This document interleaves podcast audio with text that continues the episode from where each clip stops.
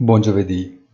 Il forte rialza Wall Street, che mette uno stop solo temporaneo al calo dei listini, è forse una reazione tecnica favorita da un'interpretazione probabilmente un po' forzata delle parole di qualche membro del Federal Open Market Committee.